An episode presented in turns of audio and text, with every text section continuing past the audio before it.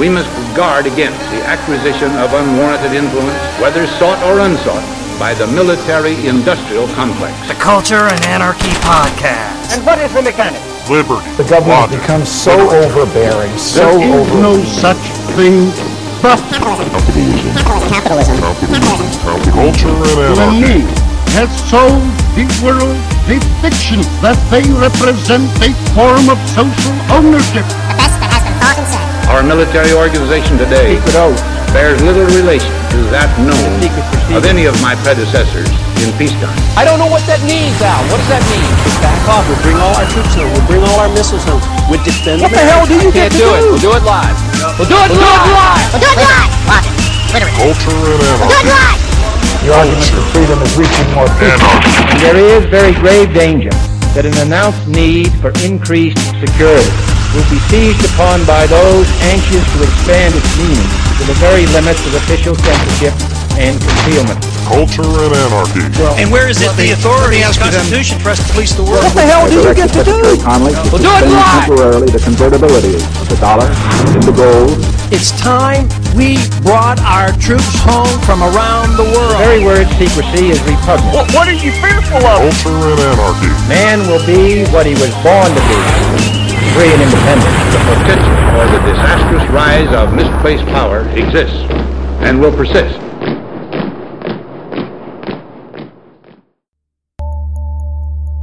Welcome to the Culture and Anarchy Podcast. I appreciate all the support for the show that I have received throughout the past year. I am very pleased to announce the release of my new book on the subject of language, theology, and grammar, The God Function, Deus Ex Grammatica, the world's first argument from grammar. For those who have weathered the trials and puzzles of religion and who emerged on the other side wondering what in the devil that whole ordeal was about, which occupied your youth and your inmost private thoughts, the God function provides a probing philosophical and epistemological critique of exactly what it is that drives humankind towards religion, theology, and the rational justification for the existence of God. Not quite a work of atheism, agnosticism, nor yet deism. The God function presupposes there is a fourth position, that of the grammarian. The argument from grammar explores the denotation of the omnipotent and omniscient God that is justified by reason and dismissed by empiricism in the fields of philosophy and religion. The God function draws upon a philosophical tradition rooted in the thought of Protagoras, the medieval grammarians, John Wycliffe, Immanuel Kant, Arthur Schopenhauer, and Friedrich Hayek. While many atheists have spilled barrels of ink in refuting the existence of God, I turn this critique of theism back upon the atheists in order to show how a proper understanding of grammatical theory can also answer the most successful arguments against the God thesis. God, whether we believe it or not, arrives out of grammar. Please stop by lulu.com or Amazon in order to pick up a copy of the God function. Shoppers at Lulu will receive up to 30% off their purchase. As a reminder, follow me on Twitter by my handle, at anarchy underscore culture. And if you'd like to make a small contribution to our show, please visit www.culture-anarchy.com slash donate.html. Also, if you can stop by our page on iTunes, please leave a great rating for the show to help move our podcast up the ranks.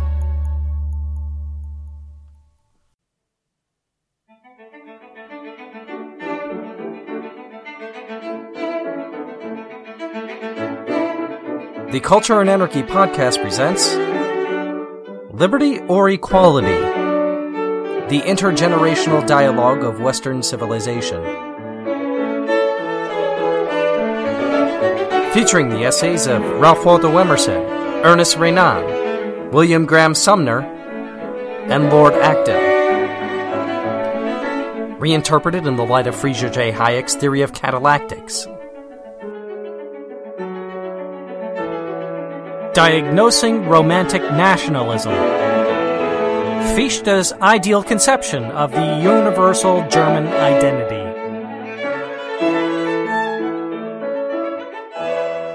As a young man, Johann Gottlieb Fichte had been inspired by the Continental Enlightenment and many of the ideas that arose out of the French Revolution.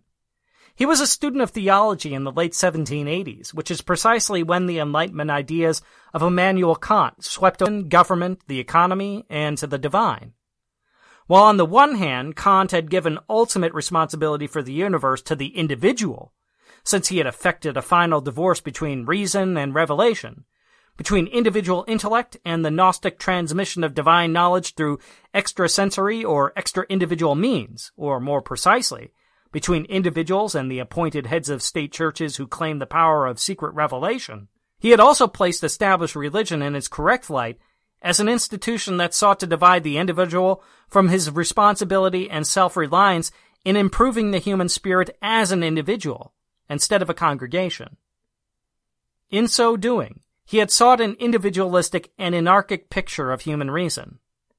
Pure intellect, pure criticism, pure mind as a theoretical stance. By sketching out the groundwork for the organon, the logical apparatus of mind, he had eliminated the possibility of an outside organon in society. A social mind, a hive mind, a government mind, a culture mind, or the God mind of religious creeds. In Germany, the disparate states of the nation were divided between rival church establishments, much like colonial American society was divided regionally by religious establishments in each colony, and much like six state churches remained active on the state level after the ratification of the Constitution. But whereas America underwent a disestablishment process due to the shift of religion into the free market, as a byproduct of its anti-tax movements, Germany had traditionally been embroiled in bloody and, internecine religious conflicts. And the French Revolution had scared the conservative establishmentarians into cleaving to religious centralization instead of market decentralization in order to stave off the levels of secular insanity and Jacobinism that had arisen in France in the years after the Revolution. Kant's idea of enlightenment removed intermediaries from their privileged place between the individual and the divine whether he wished his philosophy to effect this divorce or not. If institutional religion charged itself with interpreting the correct rites and readings of scripture and orthodoxy, and if the individual were not charged with examining reality for himself by that institution, but instead were charged with accepting another man's interpretation of God and godliness, then institutional religion was a usurper of reason, and not a guide. For the rules of logic and individualism applied not only to the congregation, but also to the high priest of divine revelation. It was not without reason that Kant was often viewed as a dangerous philosopher. His anarchy of reason was one of the gravest threats to established dogma in the history of Western civilization. As a young acolyte of the critical philosophy, Fichte had attempted to apply the Kantian method of criticism to divine revelation in his Attempt at a Critique of All Revelation in 1792. His goal was not to deny that there is such a thing as divine revelation, but to show that through the critical philosophy first derived by Kant, that there only might be revelation, not that there is revelation de facto. He sketched out the groundwork for limitation upon the whole field of revealed religion, and in doing so, Fichte bound God to moral rules. Hence, there could never be something revealed in religion as something higher than the moral rule of the categorical imperative. In his Metaphysics of Morals, Kant had deduced a moral law through reason as follows. Act only according to a moral rule whereby you could, at the same time, will that this moral rule should be universal. This was, in effect, the golden rule treat others as you wish to be treated, but applied more broadly, more universally, in reason, justified by logic.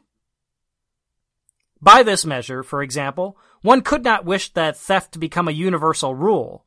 For if one wishes to steal from others, yet wishes others to steal from oneself, as in state socialism, then nobody could ever wish that theft would become the universal norm.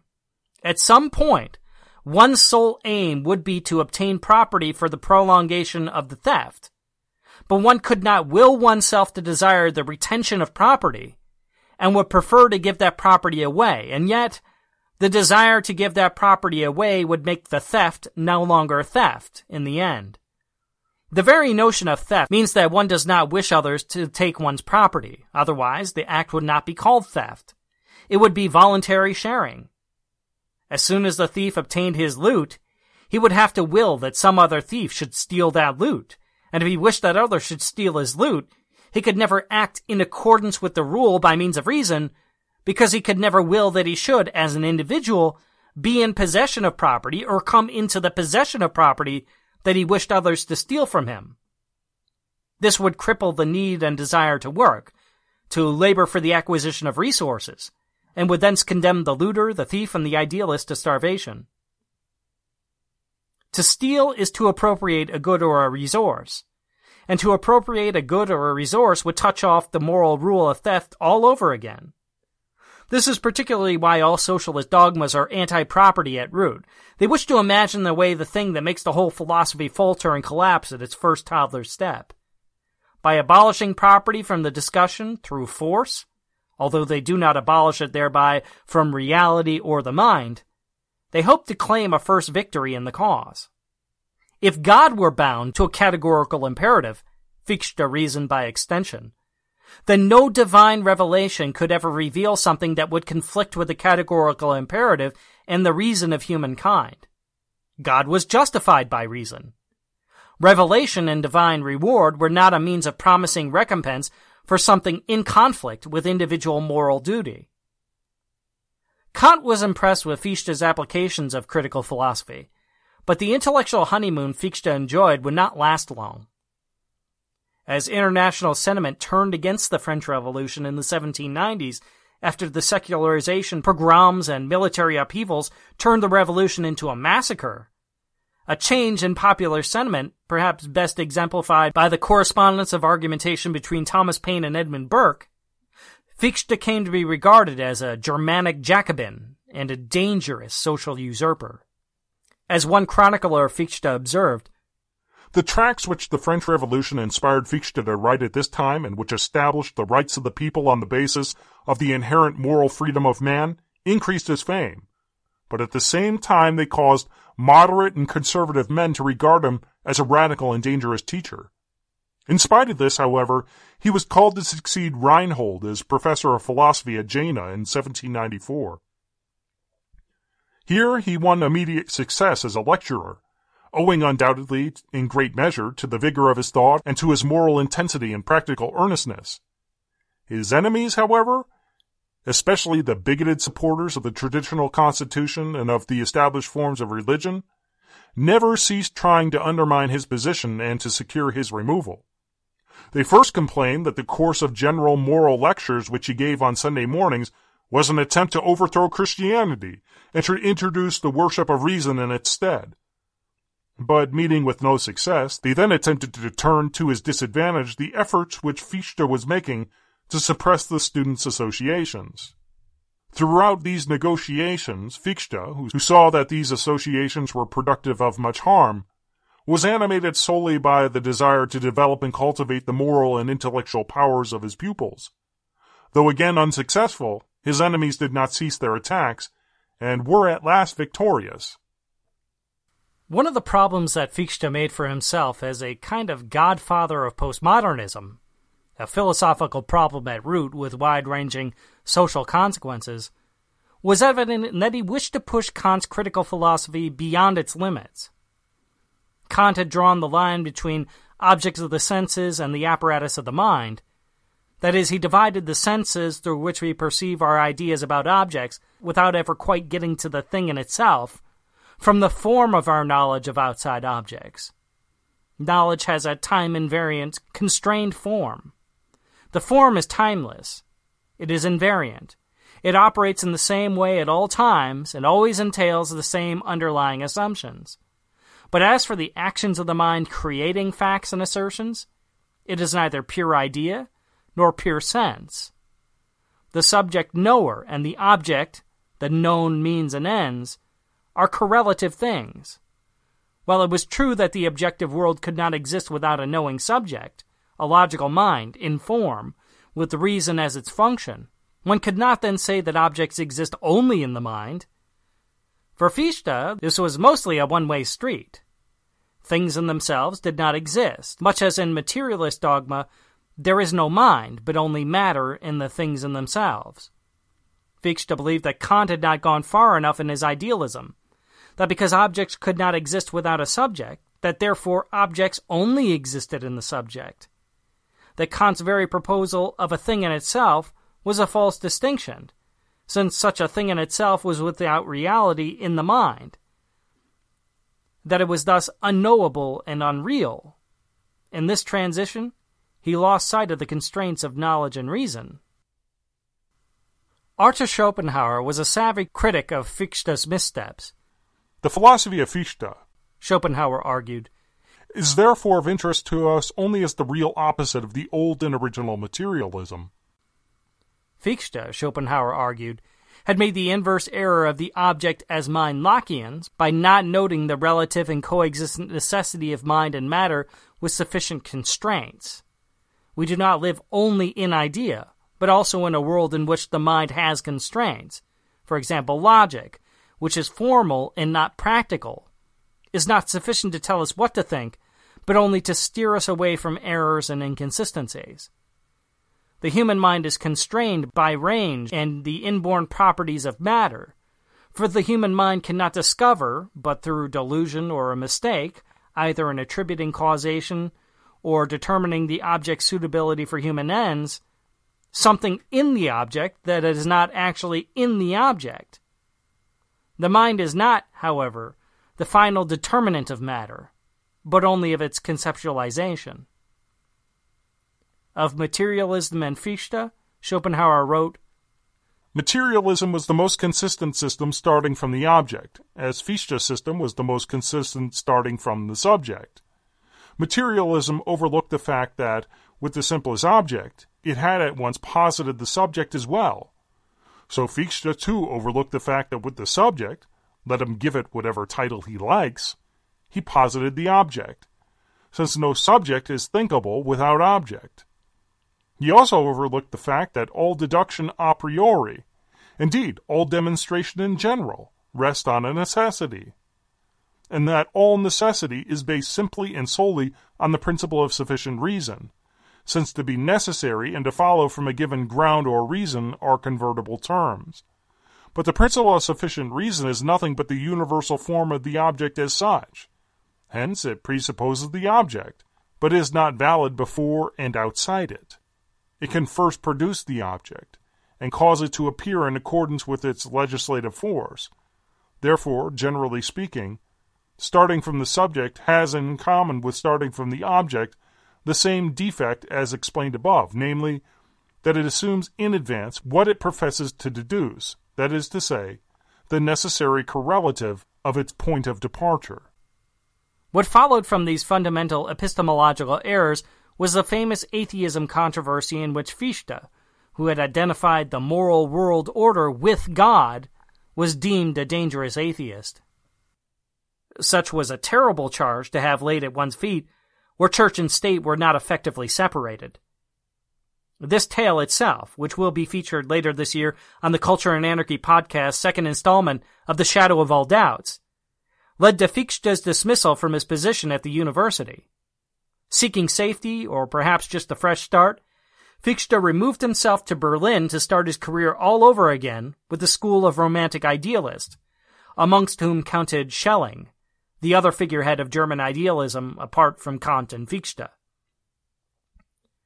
It was a contentious new start for the young German idealist, for Fichte was a man of absolute principles and a disagreeable temperament, who suffered no slackness from others, and when a proposal was circulated for the founding of a new university in Berlin, Fichte delivered his 14 addresses to the German nation before an elite crowd, which he hoped would provide a platform upon which the national foundation of a specifically German education might arise. These addresses, which are often touted as one of the first essays upon the modern European notion of nationalism, were based on a select set of defining characteristics, which were sufficient to demarcate a nation. These addresses did not arise in a vacuum, however. The French Emperor Napoleon Bonaparte had begun his forays into Prussia in 1806, and by the end of the year he had taken Berlin. Fichte fled from the city during this period of turmoil, which must have been more than a little humiliating to his ideals and his experience. For the totalitarian and constructivist rationalism of the French Revolution along with its currency collapse at the end of the monarchy, had thrown French society into upheaval and more than a decade of pointless wars. None of this happened in a vacuum either. The English had provoked conflict after conflict with the French in order to keep its own empire secure, and especially after the French had aided American independence. And the French had retaliated time and time again. The two juggernauts of Western Europe had anticipated each other's moves by destroying alliances and forging temporary wars of convenience throughout a decade of war. Napoleon had, in part, secured some social stability for France, but in doing so, he had pushed the armies of France over the borders of her enemies and occupied foreign territory as a conqueror. Perhaps Fichte must have reflected in self-doubt on more than one occasion. His critics had been correct when they had linked him to the disastrous effects of continental constructivist rationalism, which believed that utopia might form a plan for the state's organization. In August 1807, Fichte returned to an occupied Berlin to find his country under the yoke of Napoleonic rule. And the restless spirit of revolution stirred in him as he found, as is the way with human nature, that an excess of reason beyond culture, which had resulted in the usurpation of his native culture with a foreign despot's culture, was intolerable. Nothing so stirs the anarchic human breast to revolt as occupation and misrule. For the self-determination of peoples is something at the heart of rational society, rational economy, and quasi-rational politics, insofar as politics can be something rational. Reason, as the spirit of anarchy, is always secessionist in temper. It is always extraction, always deduction, always building up towards an individual, and away from masses and abstract classes. It is the universal philosophy of the specimen, not the species, and during the large scale movements of international wars, with their occupations, devastations, destructions, ebbs and flows, reason seeks secession from disorder. Perhaps this is what tuned Fichte's intellect and set it towards a plan for a new foundation of Germanic thought, one not tainted by the French Revolution that had betrayed his ideals, and perhaps the French philosophes as well. If the future was to be the utopia of the individual, the anarchic mind of reason, then surely it was to be found in the people of Germany and the home of idealism. Fichte's addresses to the German nation escaped the censure of the French occupiers of, of Berlin, despite the nationalism that found its voice in Fichte's words. Perhaps it sounded too foreign to the Jacobinical universalists who were busy totalitarianizing the world into liberté, égalité, and fraternité. Perhaps Fichte's words were innocuous because Fichte himself, a small German figure, was a mere ant in a giant Napoleonic colony. But whatever the case is, Fichte was mounting a plan for future revolution by means of a plan for a native education, based on German idealism. This was intellectual dynamite, no doubt. For the concept of a national identity was being wedded with the idealist philosophy of self-reliance, self-determination, duty, change, and industry. Worse yet, with Fichte's methodological errors in play, this was a world of mind in which the mind's conditioning of reality was not constrained by outside conditions, other causes and effects that fixed logic in place and recognized the limits of subjective knowledge. Amongst the many sciences that thus lay outside of Fichte's system was the theoretical sphere of economics. Fichte was, in envisioning a closed, autistic commercial state, a socialist, self-sufficient state with no outside trade, one of the first totalitarian autarchists. Max Weber, who saw in the rise of capitalism the fingerprints of the Protestant work ethic, could have as easily spied in the nationalist drive the overweening constructivism of German idealism, which wedded industry to an idyllic bureaucracy. And though Fichte's addresses did not stir up popular sentiment, they did have an effect upon the cultured classes of Germany. He had aimed them at the common folk, but the addresses did not have a noticeable effect. The ideas contained therein have been linked, whether justly or in overextension, with the outbreak of the War of Liberation in 1813, when six German states rose up against their French overlords and, in conjunction with the Duke of Wellington's maneuvers at Waterloo, forced Napoleon into defeat and ended the French occupation of Germany. That success, it is sometimes asserted, formed the basis for the renewal of the German state and the unification of the country. Fichte's addresses were an attempt to formulate, out of the disparate Germanic states, a feeling of national identity sufficient to demarcate his native region of birth, its culture and its supposed race, from the occupying forces of Napoleon as well as its foreign culture, and by extension, its language. In doing so, Fichte utilized German idealism to join together a people separated by denominational differences and institutional squabbles. He wanted to find the common substrate of Germany itself within its people, knowing that underneath it all was the human nature, the organon, that Kant had discovered in his probing critical philosophy. He utilized his understanding of idealism's real target, which is the theoretical framework for human nature and human reason, to grant to the German people the honor of best exemplifying human nature and human reason. German nature, as a result, became the pinnacle of human society and development, whereas before Germany had been but the collection of states and principalities with tenuous and shifting alliances. This nature, this German idea, was then to serve as a model for a national education of the German people, expanding the Prussian model for education outside of Prussia and across the racial substrate of the newly conceptualized nation, as Fichte then envisioned the potential for a common cause. Fichte rooted these national characteristics in the concepts and categories of race, ethnic solidarity, heredity, art, language, custom, and prejudice. As one can well imagine, in the aftermath of World War II and nearly a century of backwards looking philosophical reflection, many is the thinker that has linked Fichte's addresses to the swell of nationalism that would eventually be responsible for everything leading up to the Nationalist Socialists and the Holocaust. This is an unfortunate characterization resulting from historical circumstance, and it tends to arise whenever any sense of German nationalism and idealism is examined in history. More's the pity that this tendency has led to very shallow analysis of the ideas that Fichte canvassed in his orations. In the evolution of the concept of a nation, Fichte provides one of the first building up plans for the modern status mindset. And it is with this understanding that we here endeavor to examine his ideas within the whirl of identitarian conflicts that arose out of the French Revolution which pitted the anarchic mind of human reason against the cultural prejudices of conservatism, and wound up trying to engineer a mass movement based on the establishment of reason as a governing policy in society, but to the detriment of individualism. Where America succeeded prior to the Civil War in the destruction of its own constitution was in the state by state shift of religious institutions into the untaxed marketplace in accordance with the federal prescription of laissez faire. There was never a central plan, but only a gradualist plan for religious voluntarism.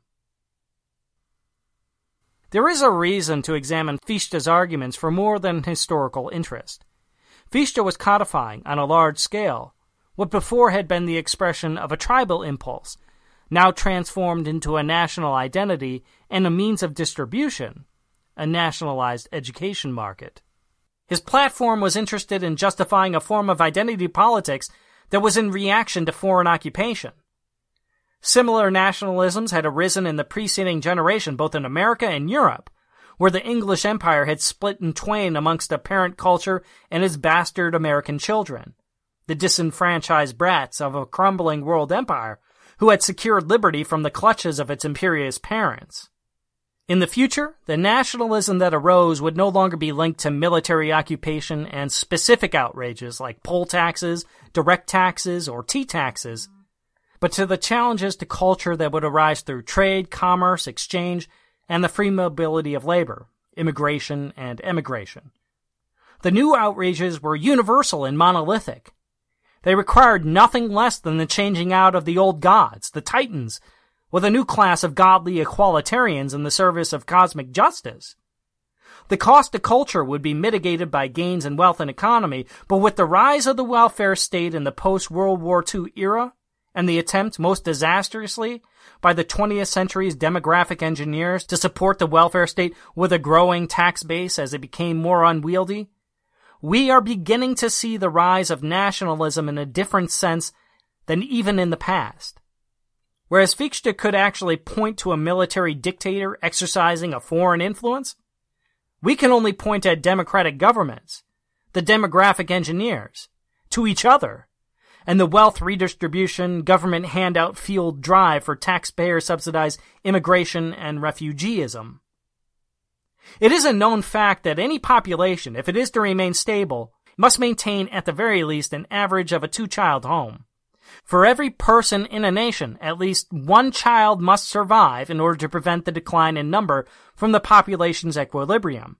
In a welfare state, this means that in order to maintain, even though it was a flawed plan from the start and could not be maintained economically, the current level of benefits from taxpayers to tax consumers, from the young to the elderly, there must be a growing population base to sustain the machine. If the birth rate were to decline below the two child household on average, then the welfare state would have to cut benefits to payees and jack up taxes on a dwindling population base with an insufficient replacement rate. Europe, for one, has tried to solve this problem by bringing in refugees and immigrants in mass, in numbers that boggle the mind.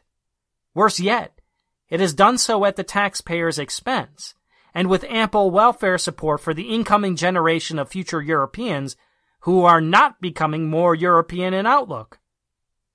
But given the demographics of the replacements, Somali, Libyan, Afghani, Iraqi, Syrian, North African, and so on, it is by no means clear that the welfare state is importing its future taxpayers and not its future tyrants.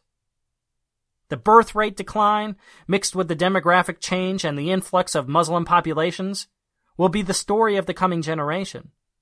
And if the present climate of nationalism is to give us a hint at what is to come, we are likely to see a splintering of nationalism along altogether new lines. We thought we lived in a secular age, but we're seeing again the rise of intolerant faith. Multiculturalism has failed, and nationalism is rising. We cannot predict its path, but we must be prepared to face down its excesses where the European state seems unwilling to address its course with a critical eye, and where opposition to demographic replacement and cultural annihilation is actively labeled as racist, xenophobic, and intolerant. Rational conversation has all but ended, and few are the divided parties who can brook peaceful argument. All this in a region where opinion polls regularly show that the ideals of each nation's figureheads are at odds with the vast majority of the people who are ruled by those lawmakers and international bureaucracies. Already, the large scale influx of more productive Muslim birth rates and importation of a foreign culture with some very intolerant and anti Western elements may threaten the long run vitality of Western European civilization.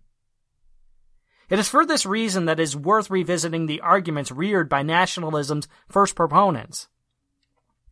For if history will teach us one overarching lesson, it is that the same old ideas get rehashed, always tailored for the new generation by the particular challenges that it faces. Fichte very much had a definition for his nation, though perhaps not a theory of the nation. His model could never be universalized, though it managed to have a very particular utility for its time and place.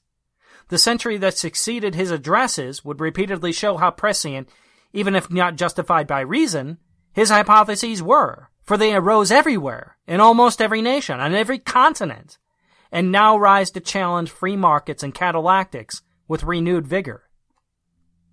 Already we have seen the burgeoning brainwashing of the old Prussian education model at work, now fully in service to the new Jacobinical ideas.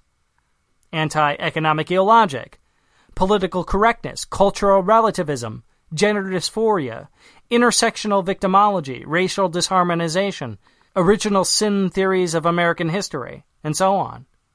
Fichte's nationalistic plan for education has succeeded far beyond his aims, for the method was preserved in Europe and America by allying with various socialist and progressive sectarian philosophies, even though his specific plan, pursuant to World War II, was dashed for Germany. The very existence of the American Department of Education is evidence that the national drive for the restriction of thought away from individual secession and rote form and old usage, holds dangerous potential for America's near future if the states do not secede from that influence. As it stands today, the states have become addicts of federal funding and so remain thralled to the centralizing dogmas of the common core of ideas drummed up by the prevailing bureaucratic authorities. And while the philosophy of Fichte is dead, by and large, it has prevailed. Friedrich. Hayek argued that catallaxy was the foundation for what was worth preserving in civilization. That it was, in fact, at the base of the very idea that Western civilization was a positive thing. In the marketplace, win-win negotiations and free trade, as opposed to ceaseless war, Napoleonic campaigns, strife, conflict, and tariffs, were the means best suited to the preservation of society. Through voluntary exchange or catallactic exchange, one turned one's enemies into one's friends without requiring a pact from some governing body. One could, by exchange, affect change over time in equilibrium with each market participant's decisions to consume goods or to refrain from accessible consumption and enjoyment. A century of Keynesianism and welfare statism has pushed the accelerator of change to the very floor. The welfare statists wish to leapfrog over the equilibrium of the marketplace in order to speed up the path to superabundance, but in the process, they jammed the gears and broke the throttle. We must enter our own age with full recognition of the consequences that follow from such state policies. We cannot afford to be deluded by the utopianism of the engineers as we career down this road full tilt. When this drama plays out, it will play out on all social fronts. It is a drama that will affect our culture, our freedom, our equality, our institutions, our markets, our families, and our very lives. We shall hear many appeals to history, to our historical memory, as if the past were something that could rise up to meet us as a savior.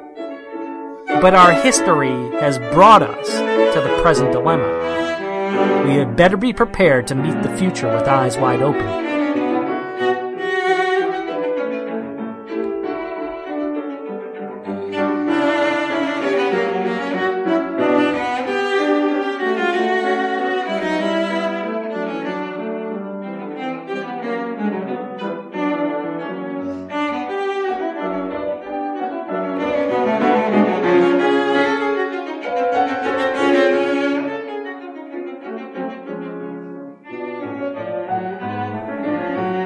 Selections from Addresses to the German Nation by Johann Gottlieb Fichte. First Address Introduction and General Survey. The addresses which I now commence I have announced as a continuation of the lectures which I gave three winters ago in this place, and which were published under the title Characteristics of the Present Age. In those lectures, I showed that our own age was set in a third great epoch of time. An epoch which had as the motive of all its vital activities and impulses mere material self seeking. That this age could comprehend and understand itself completely only by recognizing that as the sole possible motive. And finally, that by this clear perception of its own nature, it was becoming deeply rooted and immovably fixed in this, its natural state of existence. Time is taking giant strides with us more than with any other age since the history of the world began. At some point within the three years that have gone by since my interpretation of the present age, that epoch has come to an end. At some point, self seeking has destroyed itself, because by its own complete development it has lost itself and the independence of that self. And since it would not voluntarily set itself any other aim but self, an external power has forced upon it another and a foreign purpose. He who has once undertaken to interpret his own age must make his interpretation keep pace with the progress of that age, if progress there be. It is, therefore, my duty to acknowledge as past what has ceased to be the present, before the same audience to whom I characterized it as the present. Whatever has lost its independence has at the same time lost its power to influence the course of events and to determine these events by its own will. If it remain in this state, its age, and itself with the age, are conditioned in their development by that alien power which governs its fate. From now onwards, it has no longer any time of its own, but counts its years by the events and epochs of alien nations and kingdoms. From this state in which all of its past world is removed from its independent influence, and in its present world only the merit of obedience remains to it, it could raise itself only on condition that the new world should arise for it, the creation of which would begin, and its development fill, a new epoch of its own in history. But since it has once fallen under alien power, this new world must be so constituted that it remains unperceived by that power, that it does not in any way arouse its jealousy, nay, more, that the alien power itself is induced by its own interest to put no obstacle in the way of the formation of such a world. Now, if, for a race which has lost its former self, its former age and world, such a world should be created as the means of producing a new self and a new age, a thorough interpretation of such a possible age would have to give an account of the world thus created. Now, for my part, I maintain that there is such a world, and it is the aim of these addresses to show you its existence and its true owner, to bring before your eyes a living picture of it, and to indicate the means of creating it. In this sense, therefore, these addresses will be a continuation of the lectures previously given on the then existing age, because they will reveal the new era which can and must directly follow the destruction of the kingdom of self seeking by an alien power. But before I begin this task, I must ask you to assume the following points, so that they never escape your memory, and to agree with me upon them wherever and in so far as this is necessary. A. I speak for Germans simply, of Germans simply not recognizing, but setting aside completely and rejecting all the dissociating distinctions which for centuries unhappy events have caused in this single nation. You, gentlemen, are indeed to my outward eye the first and immediate representatives who bring before my mind the beloved national characteristics, and are the visible spark at which the flame of my address is kindled but my spirit gathers round it the educated part of the whole German nation, from all the lands in which they are scattered. It thinks of and considers our common position and relations.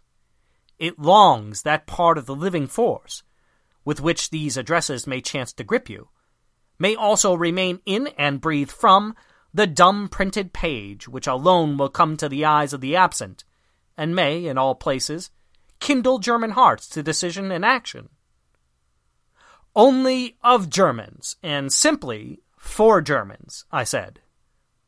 In due course, we shall show that any other mark of unity or any other national bond either never had the truth and meaning, or, if it had, that owing to our present position, these bonds of union have been destroyed and torn from us, and can never recur. It is only by means of the common characteristic of being German that we can avert the downfall of our nation, which is threatened by its fusion with foreign peoples, and win back again an individuality that is self supporting and quite incapable of any dependence upon others. With our perception of the truth of this statement, its apparent conflict, feared now, perhaps, by many, with other duties and with matters that are considered sacred, will completely vanish. Therefore, as I speak only of Germans in general. I shall proclaim that many things concern us which do not apply in the first instance to those assembled here, just as I shall pronounce as the concern of all Germans other things which apply in the first place only to us. In the spirit of which these addresses are the expression, I perceive that organic unity in which in which no member regards the fate of another as the fate of a stranger I behold that unity, which shall and must arise if we are not to perish altogether, already achieved, completed, and existing. B. I assume as hearers, not such Germans as are in their whole nature completely given over to a feeling of pain at the loss that they have suffered, who take comfort in this pain, luxuriate in their disconsolate grief, and think thereby to compromise with the call that summons them to action. But I assume such Germans as have already risen, or are at least capable of rising, above this justifiable pain to clear thought and meditation. I know that pain. I have felt it as much as anyone. I respect it. Apathy, which is satisfied if it find meat and drink and be not subjected to bodily pain, and for which honor, freedom, and independence are empty names, is incapable of it. Pain, however, exists merely to spur us on to reflection, decision, and action. If it fails in this ultimate purpose, it robs us of reflection and of all our remaining powers, and so completes our misery. While, moreover, as witness to our sloth and cowardice, it affords the visible proof that we deserve our misery. But I do not in the least intend to lift you above this pain by holding out hopes of any help which will come to you from outside, and by indicating all kinds of possible events and changes which time may perchance bring about.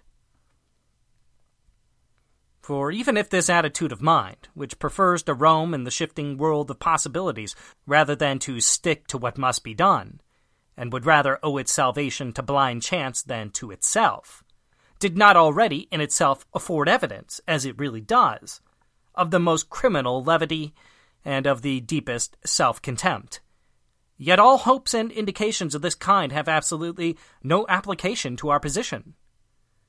Strict proof can, and in due course will, be given that no man and no God, and not one of all the events that are within the bounds of possibility, can help us, but that we alone must help ourselves if help is to come to us. Rather shall I try to lift you above that pain by clear perception of our position, of our yet remaining strength, and of the means of our salvation. For that purpose, I shall, it is true, demand of you a certain amount of reflection, some spontaneous activity, and some sacrifice, and reckon therefore on hearers of whom so much may be expected. The demands I make, however, are on the whole easy, and presuppose no greater amount of strength than one may, I think, expect of our age. As for the danger, there is absolutely none. C. Since I intend to give the Germans, as such, a clear view of their present position, I shall assume as hearers such as are disposed to see things of this sort with their own eyes, and by no means such as find it easier in their consideration of these matters to have foisted upon them a strange and foreign eyeglass, which is either deliberately intended to deceive, or never properly suits a German eye, because it has a different angle of vision and is not fine enough. Moreover, I presuppose that such hearers, when looking at these things with their own eyes, will have the courage to look honestly at what does exist, and to admit candidly to themselves what they see, and that they either have conquered already, or at least are capable of conquering, the tendency, frequently manifested, to deceive oneself concerning one's own affairs, and to present to the mind a less displeasing picture of them than is consistent with the truth. This tendency is a cowardly flight from one's own thoughts. And it is a childish attitude of mind which seems to believe that, if only it does not see its misery, or at least does not admit that it sees it, this misery will thereby be removed in reality, even as it is removed in thought. On the other hand, it is manly courage to look evil full in the face, to compel it to make a stand, to scrutinize it calmly coolly, and freely, and to resolve it into its component parts. Moreover, by this clear perception alone, is it possible to master evil and to proceed with sure step in the fight against it. For the man who sees the whole in each part always knows where he stands, and is sure of his ground by reason of the insight he has once gained. Whereas another man, lacking sure clue or definite certainty, gropes blindly in a dream. Why then should we be afraid of this clear perception? Evil does not become less through ignorance, nor increase through knowledge. Indeed, it is only by that latter that it can be cured. But the question of blame shall not be raised here. Let sloth and self seeking be censured with bitter reprimand, with biting sarcasm and cutting scorn.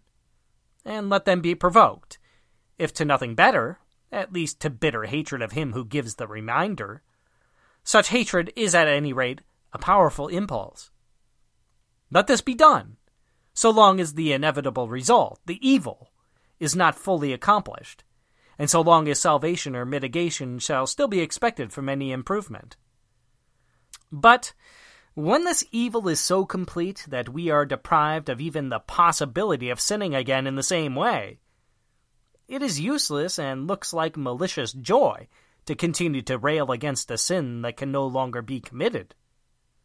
The consideration immediately drops out of the sphere of ethics into that of history, for which freedom is ended, and which regards an event as the inevitable consequence of what has gone before.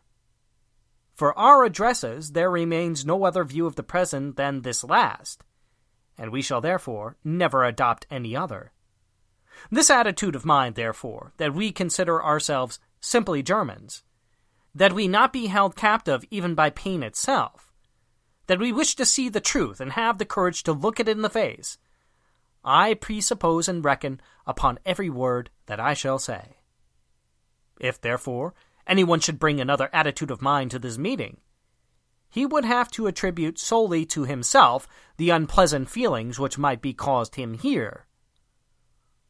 Let this then be said once for all, and finished with. I proceed now to my other task, namely, to put before you, in a general survey, the contents of all the addresses that are to follow. At some point, I said at the beginning of my address, self seeking has destroyed itself by its own complete development, because thereby it has lost itself and the power of fixing its aims independently. This destruction of self seeking, now accomplished, constitutes both that progress of the age which I have mentioned and the completely new event which, in my opinion, has made a continuation of my previous description of that age both possible and necessary. This destruction would, therefore, be our real present, to which our new life in a new world, the existence of which I likewise maintained, would have to be directly linked. It would, therefore, be also the proper starting point for my addresses, and I should have to show, above all, how and why such a destruction of self seeking must result inevitably from its highest development.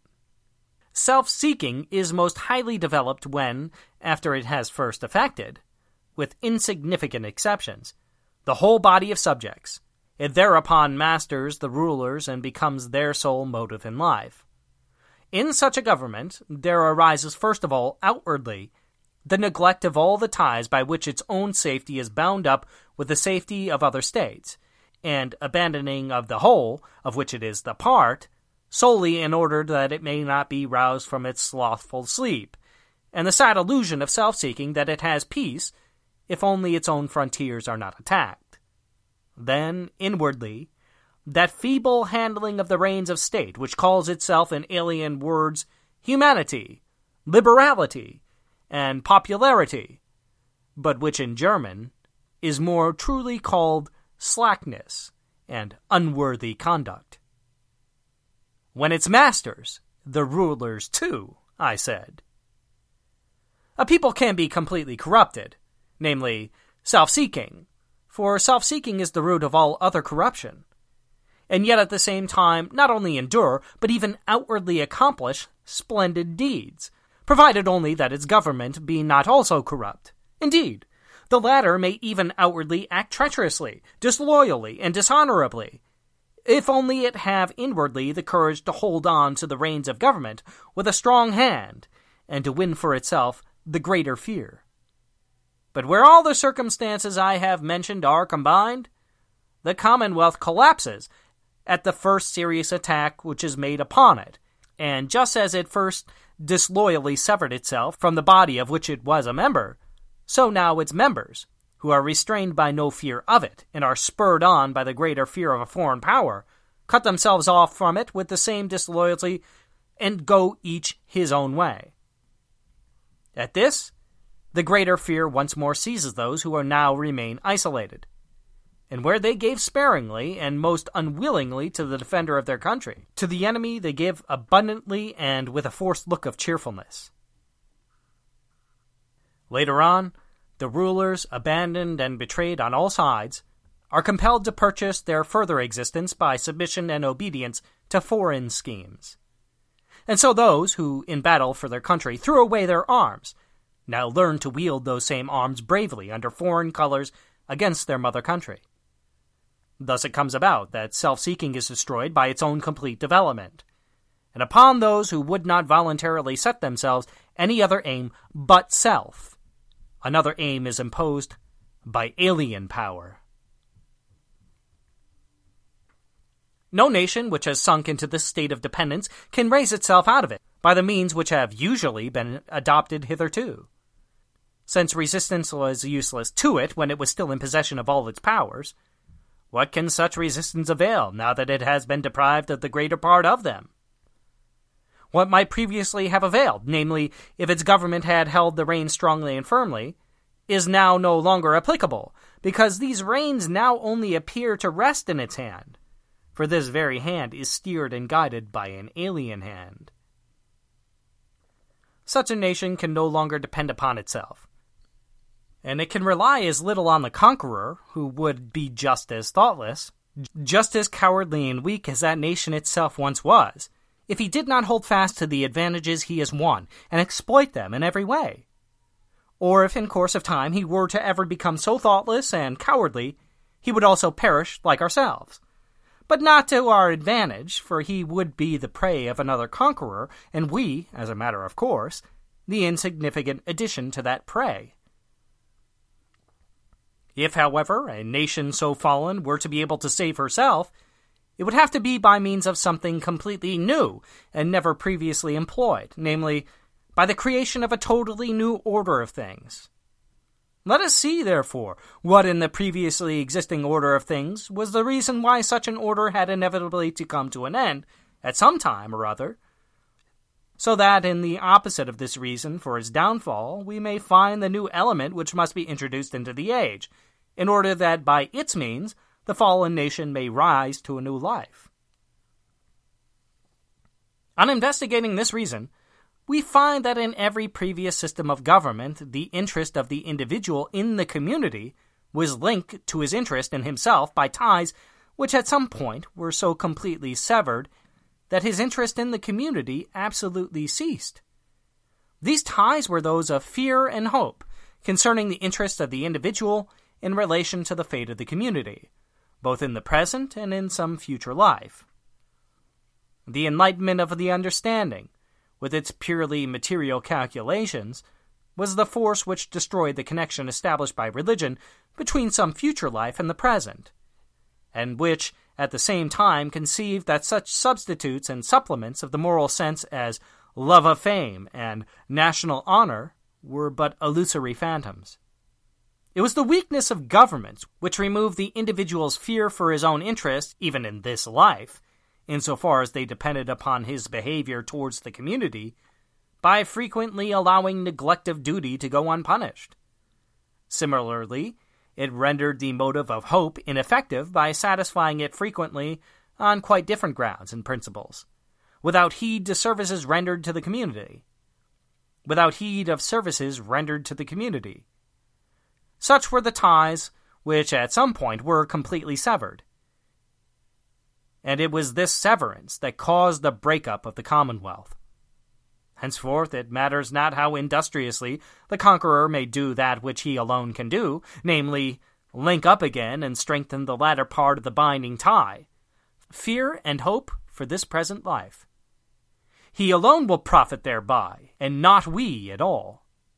For so surely as he perceives his advantage, will he linked to this renewed bond first and foremost only his own interests. Ours he will further only in so far as their preservation can serve as a means to his own ends. For a nation so ruined, fear and hope are henceforth completely destroyed, because control over them has now slipped from her hands, and because she herself, indeed, has to fear and hope. But no one henceforth either fears her or hopes for aught from her. There remains nothing for her but to find an entirely different and new binding tie that is superior to fear and hope, in order to link up the welfare of her whole being with the self interest of each of her members. Above the material motive of fear and hope, and bordering immediately upon it, there is the spiritual motive of moral approval or disapproval, and the higher feeling of pleasure or displeasure at the condition of ourselves and of others. The physical eye, when accustomed to cleanliness and order, is troubled and distressed, as though actually hurt, by a spot which indeed causes the body no actual injury, or by the sight of objects lying in chaotic confusion while the eye accustomed to dirt and disorder is quite comfortable under such circumstances. So, too, the inner mental eye of man can be so accustomed and trained that the very sight of a muddled and disorderly, unworthy and dishonorable existence of its own or of a kindred race causes it intense pain, apart from anything there may be to fear or to hope from this for its own material welfare. This pain, apart again from material fear or hope, permits the possessor of such an eye no rest until he has removed, in so far as he can, this condition which displeases him, and has set in its place that which alone can please him. For the possessor of such an eye, because of this stimulating feeling of approval or disapproval, the welfare of his whole environment is bound up inextricably with the welfare of his own wider self, which is conscious of itself, only as part of the whole and can endure itself only when the whole is pleasing. To educate itself to possess such an eye will, therefore, be a sure means, and indeed the only means left to a nation which has lost her independence and with it all influence over public fear and hope, of rising again into life from the destruction she has suffered, and of entrusting her national welfare, which, since her downfall, neither God nor man has heeded, with confidence to this new and higher feeling that has arisen. It follows, then, that the means of salvation which I promise to indicate consist in the fashioning of an entirely new self, which may have existed before, perhaps, in individuals as an exception, but never as a universal and national self, and in the education of the nation, whose former life has died out and become the supplement of an alien life, to a completely new life, which shall either remain her exclusive possession, or, if it must go forth from her to others, shall at least continue whole and undiminished in spite of infinite division. In a word, it is a total change of the existing system of education that I propose as the sole means of preserving the existence of the German nation. The children must be given a good education, has been said often enough and has been repeated too often even in our own age. And it would be a paltry thing if we too, for our part, wished to do nothing but say it once again. Rather, it will be our duty, in so far as we think we can accomplish something new, to investigate carefully and definitely what education hitherto has really lacked, and to suggest what completely new element a reform system must add to the training that has hitherto existed.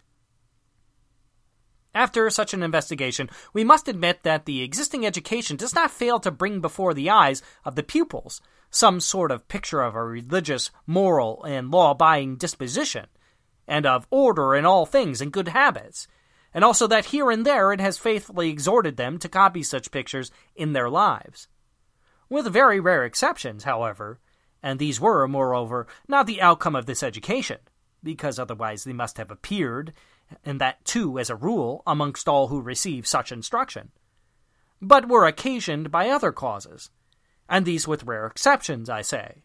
The pupils of this education have in general followed, not those moral ideas and exhortations, but the impulses of self seeking which developed in them spontaneously and without any assistance from education. This proves beyond dispute that the system may indeed have been able to fill the memory with some words and phrases, and the cold and indifferent imagination with some faint and feeble pictures. but that it has never succeeded in making its picture of a moral world order so vivid that the pupil was filled with passionate love and yearning for that order, and with such glowing emotion as to incite him to realize it in his life. Emotion before which self seeking falls to the ground like withered leaves. It also proves this education to have been far from reaching right down to the roots of real impulse and action in life, and from training them. For these roots, neglected by this blind and impotent system, have everywhere developed wild, as best they could, yielding good fruit in a few who were inspired by God, but evil fruit in the majority. It is for the present, then, quite sufficient to describe this education by these its results. And for our purpose, we can spare ourselves the wearisome task of analyzing the inner sap and fiber of a tree whose fruit is now fully ripe and lies fallen before the eyes of all, proclaiming most clearly and distinctly the inner nature of its creator. Strictly speaking, according to this view, the present system has been by no means the art of educating men. This indeed it has not boasted of doing, but has very often frankly acknowledged its impotence by demanding to be given natural talent or genius as a condition of its success.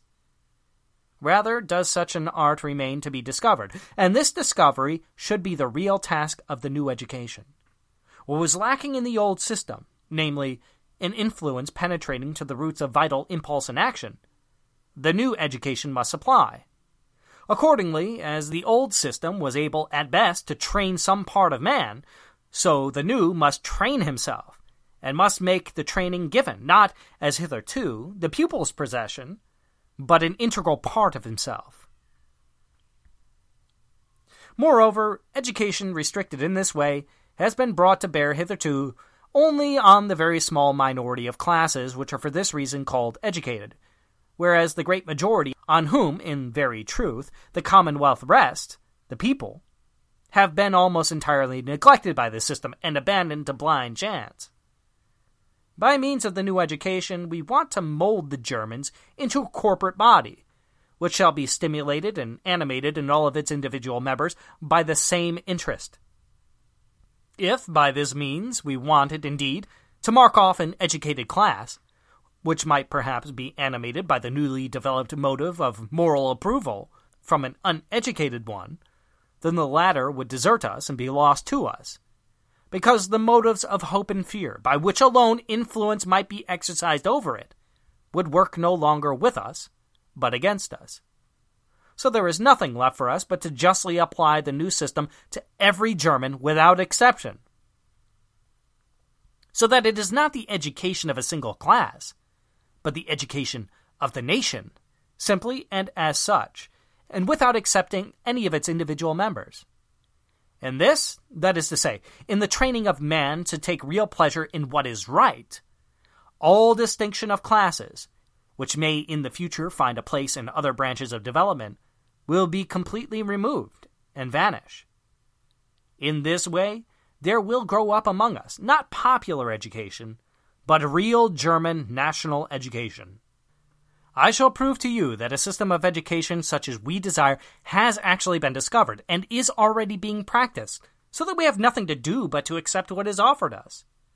As I promised you concerning the means of the salvation that I should propose, this demands undoubtedly no greater amount of energy than can reasonably be expected of our generation. To that promise I add another, namely, that so far as danger is concerned, there is none at all in our proposal, because the self interest of that power that rules over us demands that the carrying out of such a proposal should be assisted rather than hindered. I consider it appropriate to speak my mind clearly on this point, at once in this first address. It is true that in ancient as in modern times, the arts of corrupting and of morally degrading the conquered have very frequently been used with success as a means of ruling. By lying fictions, and by skilful confusion of ideas and of language, princes have been libeled to the people, and peoples to princes, in order that the two parties, because of their dissension, might the more surely be controlled. All the impulses of vanity and of self interest have been cunningly aroused and fostered, so as to make the conquered contemptible, and thus to crush them with something like a good conscience. But it would be a fatal error to propose this method with us Germans. Apart from the tie of fear and hope, the coherence of that part of the outside world with which we have now come into contact is founded on the motives of honor and of national glory. The clear vision of the German, however, has long since come to the unshakable conviction that these are empty illusions, and that no injury or mutilation of the individual is healed by the glory of the whole nation. And we shall indeed, if a wider view of life be not brought before us, probably become dangerous preachers of this very natural and attractive doctrine. Without, therefore, taking to ourselves any new corruption, we are already, in our natural condition, a harmful prey. Only by carrying out the proposal that has been made can we become a wholesome one. Then the outside world, as certainly as it knows its own interest, will be guided by them and prefer to have us in the latter state rather than in the former. Now, in making this proposal, my address is directed especially towards the educated classes in Germany, for I hope that it will be intelligible to them first.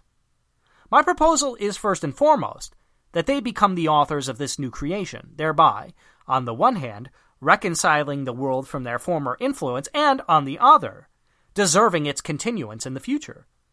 We shall see in the course of these addresses that up to the present all human progress in the German nation has sprung from the people, and that to it, in the first instance, great national affairs have always been brought, and by it have been cared for and furthered. Now, for the first time, therefore, it happens that the fundamental reconstruction of the nation is offered as a task to the educated classes. And if they were really to accept this offer, that, too, would happen for the first time. We shall find that these classes cannot calculate how long it will still remain in their power to place themselves at the head of this movement, since it is now almost prepared and ripe for proposal to the people, and is being practiced on individuals from among the people and the people will soon be able to help themselves without any assistance from us. The result of this, for us, will simply be that the present educated classes and their descendants will become the people, while from among the present people, another more highly educated class will arise. Finally, it is the general aim of these addresses to bring courage and hope to the suffering, to proclaim joy in the midst of deep sorrow, to lead us gently and softly through the hour of deep affliction. This age is to me as a shade that stands weeping over its own corpse, from which it has been driven forth by a host of diseases, unable to tear its gaze from the form so beloved of old, and trying in despair every means to enter again the home of pestilence. Already, it is true, the quickening breezes of that other world, which the departed soul has entered, have taken it unto themselves and are surrounding it with the warm breath of love. The whispering voices of its sisters greet it with joy and bid it welcome. And already, in its depths, it stirs and grows in all directions towards the more glorious form into which it shall develop. But as yet, the soul has no feeling for these breezes, no ear for these voices, or, if it had them, they have disappeared in sorrow for the loss of mortal form. For with its form, the soul thinks it has lost itself too. What is to be done with it? The dawn of a new world is already past its breaking. Already it gilds the mountain tops and shadows forth the coming day. I wish, so far as in me lies, to catch the rays of this dawn and weave them into a mirror in which our grief stricken age may see itself, so that it may believe in its own existence may perceive its real self, and, as in prophetic vision, may see pass by its development its coming forms. In the contemplation of this, the picture of its former life will doubtless sink and vanish, and the dead body may be borne to its resting place without undue lamenting.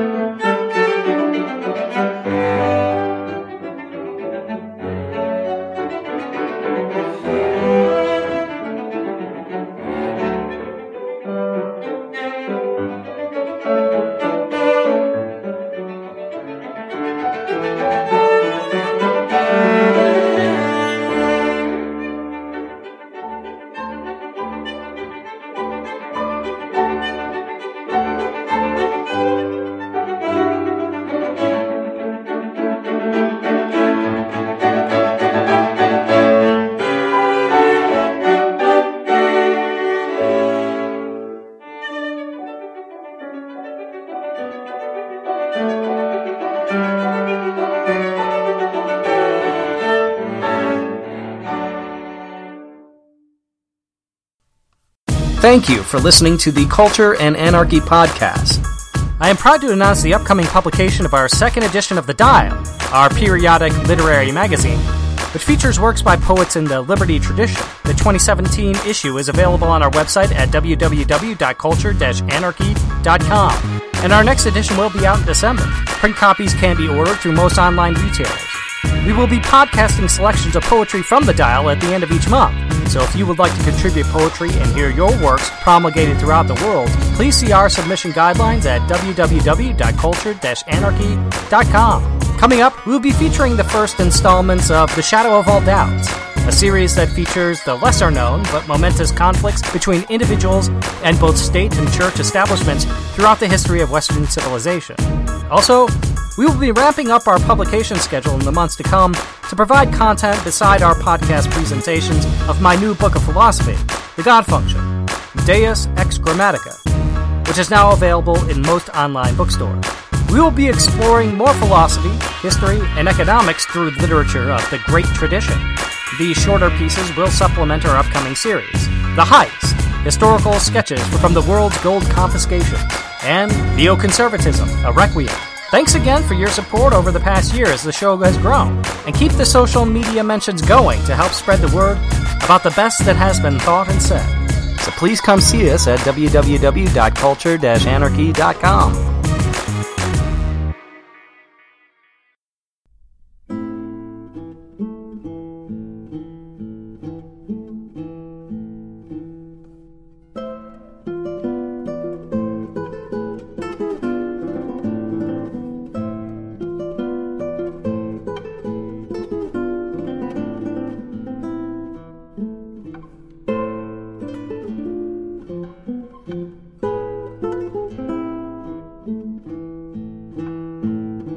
Lord Byron, wrote the English historian Thomas Babington Macaulay in his short book on the Romantic poet Byron, could exhibit only one man and only one woman.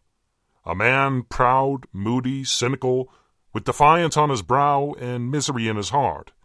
A scorner of his kind, implacable in revenge, yet capable of deep and strong affection. A woman all softness and gentleness, loving to caress and to be caressed, but capable of being transformed by passion into a tigress. Even these two characters, his only two characters, he could not exhibit dramatically. He exhibited them in the manner not of Shakespeare, but of Clarendon. He analyzed them. He made them analyze themselves. But he did not make them show themselves. In many ways, the typical Byronic hero was incapable of self analysis, for he was searching for something with which to fill himself without first providing any substance.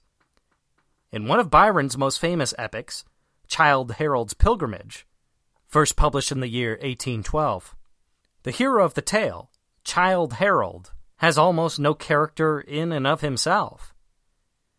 A distant narration which floats down to the reader from an Olympian height of detachment, accompanies the young man's international travels. Harold is entirely without purpose, without any great undertaking ahead of him. We do not get much of Harold's history except to see him as a young man lost in dissipation, sex, and cupidity. He has no sense of homeland, national identity, or purpose. And so he was, in a way, a young Byron himself. And Byron often feared that Childe Harold would be associated with Byron too immediately, so that it would seem as if the narration was in Byron's voice. And so, lacking any substance, Childe Harold set sail across the sea in order to escape from his, as Fichte would have called it, self seeking. Harold seeks something more than subjective satisfaction as he quests for the essence of the eternal. Childe Harold is the manifestation of a lost generation, and the very thing that Fichte sought to diagnose with his own theory of tragic romantic nationalism. For Fichte, it was only the fatherland and the individual's role in the fatherland that could cure the era of its Napoleonic malaise. Napoleon, and with him the whole Liberté, Égalité, Fraternité coalition of the French Revolution, a disjoined, disorganized, and momentous war for the equality of all nations by means of conscription, taxation, economic destruction, and the obliteration of individual liberty, was destroying nations, peoples, and traditions. The cure for wholesale Jacobinical universalism was, Fichte concluded, a smaller universalism of nations, divided into races. This same class theory of liberty was to have a lasting influence upon 19th century philosophy all throughout Europe. The drive for national identity, self determination of classes and not of individuals, and romantic collectivism. The sickness of social universalism was met by local reaction to the obliteration of traditional institutions. In a way, all romantic worldviews require first a lost generation. Without that sense of tragic loss, or the deep down nihilistic, sensuous, and despairing recognition of the emptiness of life, there can be no movement in the name of restoration, be it spiritual, political, nationalistic, constitutional, or as the sublimation of tragic romanticism, outright fascism. While Childe Harold is the Fichtean antihero because he embodies a lost and wasted generation, his detached narrative voice is something altogether different from that antihero. The narrator's voice floats above nations, beyond the temporary rise and fall of tyrants and tyrannies, and so adds something more wizened by the international experience of man throughout time.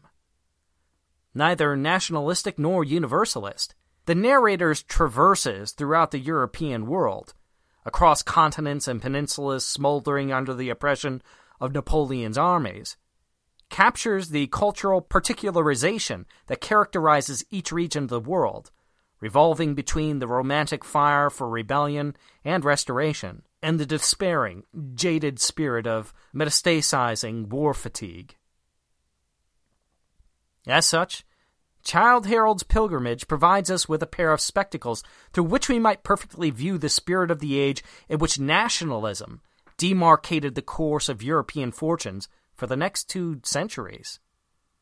And in the first canto of Byron's poem, we see exactly what it is that Fichte feared a nation would become if it were lost in the moral depravity of excess, liberality, libertinism, market society, individualism, and, worst of all, its self seeking. The child leaves his ancestral home with two pathetic and empty words Good night. Having tasted the fullest offerings of pleasure and satiety, he seeks his fortune abroad. And there he discovers an uninviting world still smoking from the onslaught of illiberalism, the hungry fires of international war, conservative counter revolution, the retrenchment of the Ancien regime, conscription, and tyrannical oppression.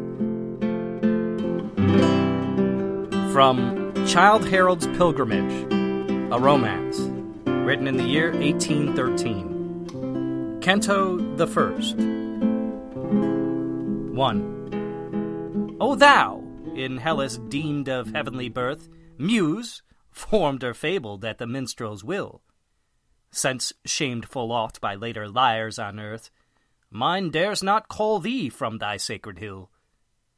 Yet there I've wandered by the vaunted rill, yes, o'er Delphi's long deserted shrine, where, save that feeble fountain, all is still. Nor mote my shell awake the weary nine to grace so plain a tale, this lowly lay of mine. 2. Whilome, in Albion's isle, there dwelt a youth who ne in virtue's ways did take delight, but spent his days in riot, most uncouth, and vexed with mirth the drowsy ear of night.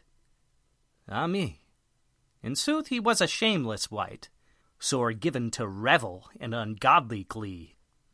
Few earthly things found favor in his sight, save concubines and carnal company, and flaunting wassailers of high and low degree. 3. Childe Harold was he hight, but whence his name and lineage long, it suits me not to say. Suffice it that perchance they were of fame, and had been glorious in another day. But one sad losel soils a name for aye, however mighty in the olden time.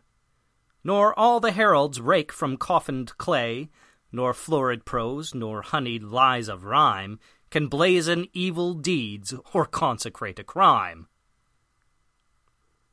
4. Childe Harold basked him in the nude tide sun, disporting there like any other flea, nor deemed before his little day was done one blast might chill him into misery. But long ere scarce a third of his passed by, worse than adversity the Childe befell. He felt the fullness of satiety, then loathed he in his native land to dwell, which seemed to him more lone than eremite's sad cell. 5. For he through sin's long labyrinth had run, nor made atonement when he did amiss, had sighed to many though he loved but one, and that loved one, alas, could ne'er be his. Ah, happy she, to scape from him whose kiss had been pollution to aught so chaste, who soon had left her charms for vulgar bliss, and spoiled her goodly lands to gild his waste, nor calm domestic peace had ever deigned to taste. 6. And now Childe Harold was sore sick at heart, and from his fellow bacchanals would flee. 'Tis said, at times the sullen tear would start, but pride congealed the drop within his ee. Apart he'd stalked in joyless reverie, and from his native land resolved to go, and visit scorching climes beyond the sea. With pleasure drugged, he almost longed for woe, and e'en for change of scene would seek the shades below. 7. The Childe departed from his father's hall. It was a vast and venerable pile. So old it seemed only not to fall, yet strength was pillared in each massy aisle. Monastic dome, condemned to uses vile, where superstition once had made her den. Now Paphian girls were known to sing and smile, and monks might deem their time was come again, if ancient tales say true, nor wrong these holy men. 8. Yet ofttimes in his maddest mirthful mood, strange pangs would flash along Childe Harold's brow, as if the memory of some deadly feud or disappointed passion lurked below. But this none knew, nor haply cared to know. For his was not that open, artless soul that feels relief by bidding sorrow flow, nor sought he friend to counsel or condole, whate'er his grief might be, which he could not control. 9. And none did love him, though to hall and bower he gathered revellers from far and near. He knew them flatterers of the festal hour, the heartless parasites of present cheer. Yea, none did love him, not his lemans dear, but pomp and power alone are woman's care, and where these are light, Eros finds a fair. Maidens, like moths, are ever caught by glare, and Mammon wins his way where seraphs might despair. 10. Childe Harold had a mother, not forgot, though parting from that mother he did shun. A sister whom he loved, but saw her not before his weary pilgrimage begun. If friends he had, he bade adieu to none. Yet deem not thence his breast a breast of steel. Ye, who have known what 'tis to dote upon a few dear objects, will in sadness feel such partings break the heart they fondly hope to heal. 11.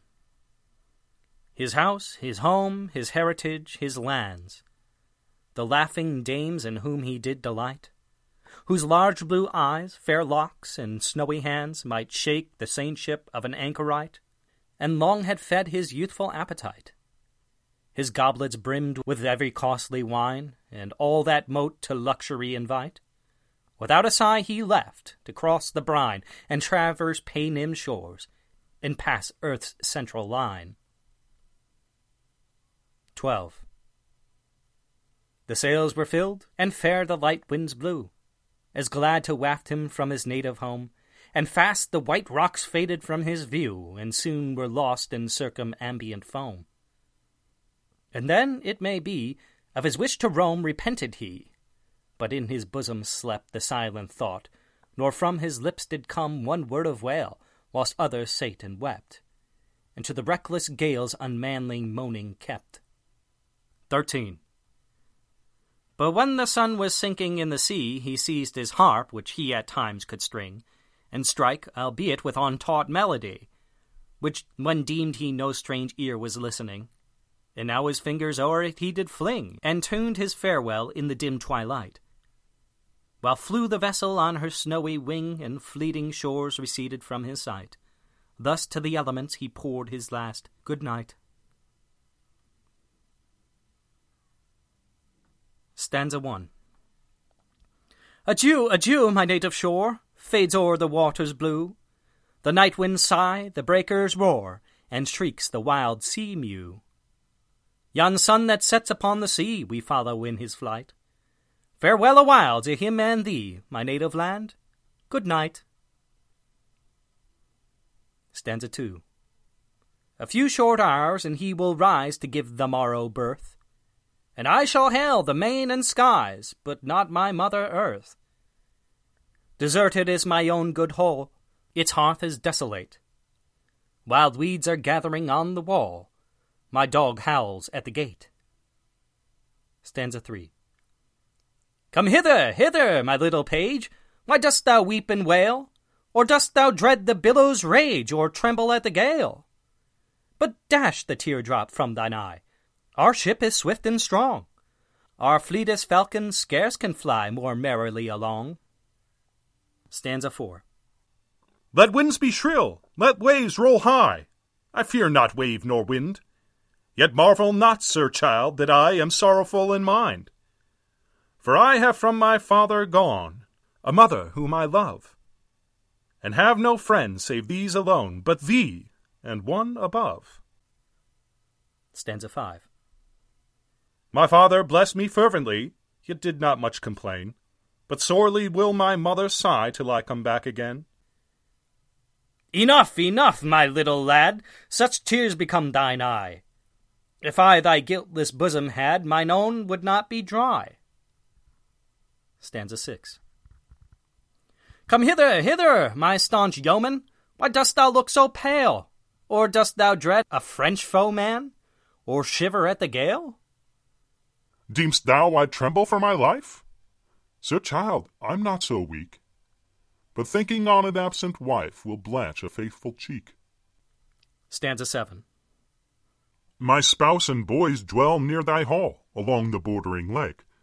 And when they on their father call, what answer shall she make? Enough, enough, my yeoman good. Thy grief let none gainsay. But I, who am of lighter mood, will laugh to flee away. Stanza 8 For who would trust the seeming sighs of wife and paramour? Fresh fares will dry the bright blue eyes we late saw streaming o'er. For pleasures past I do not grieve, nor perils gathering near. My greatest grief is that I leave no thing that claims a tear. Stanza 9 And now I'm in the world alone, upon the wide, wide sea. But why should I for others groan when none will sigh for me? Perchance my dog will whine in vain, till fed by stranger hands. But long ere I come back again, he'd tear me where he stands. Stanza 10 With thee, my bark, I'll swiftly go, athwart the foaming brine, nor care what land thou bear'st me to, so not again to mine. Welcome, welcome, ye dark blue waves, and when you fail my sight, welcome, ye deserts and ye caves, my native land. Good night.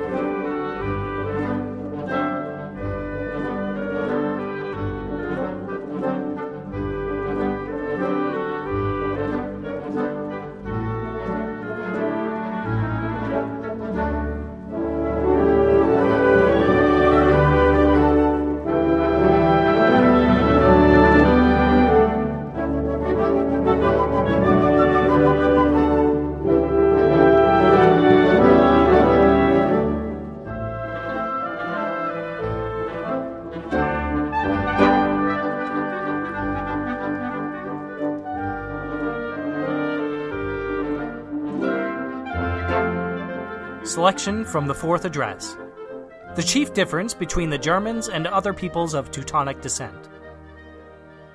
We have said that the means of educating a new race of men, which is being put forward in these addresses, must first be applied by Germans to Germans, and that it concerns our nation in a special and peculiar way. This statement also requires proof, and here, as before, we shall begin with what is highest and most general, showing what is the characteristic of the German as such, apart from the fate that has now befallen him. Showing, too, that this has been his characteristic ever since he began to exist. And pointing out how this characteristic in itself gives him alone, above all other European nations, the capacity of responding to such an education. In the first place, the German is a branch of the Teutonic race. Of the latter, it is sufficient to say here that its mission was to combine the social order established in ancient Europe with the true religion preserved in ancient Asia, and in this way to develop in and by itself a new and different age after the ancient world had perished. Further, it is sufficient to distinguish the German particularly, in contrast only to the other Teutonic peoples who came into existence with him. Other Neo European nations, as for instance those of Slav descent, do not seem as yet to have developed distinctly enough in comparison with the rest of Europe to make it possible to give a definite description of them. Whereas others of the same Teutonic descent, as for instance the Scandinavians, though the main reason for differentiation, which will be stated immediately, does not apply to them, are yet regarded here as indisputably Germans, and included in all the general consequences of our observations. But at the very outset, the special observations which we are now on the point of making must be prefaced by the following remark. As the cause of the differentiation that has taken place in what was originally one stock, I shall cite an event which, considered merely as an event, lies clear and incontestable before the eyes of all. I shall then adduce some manifestations of the differentiation that has taken place, and these manifestations, considered merely as events, could perhaps be made just as clear and obvious. But with regard to the connection of the latter, as consequences, with the former as their cause, and with regard to the deduction and consequences from that cause, I cannot, speaking generally, reckon upon being equally clear and convincing to everyone. It is true that in this matter also I am not making entirely new statements, which no one has heard before. On the contrary, there are many among us individuals who are either well prepared for such a view of the matter or perhaps already familiar with it.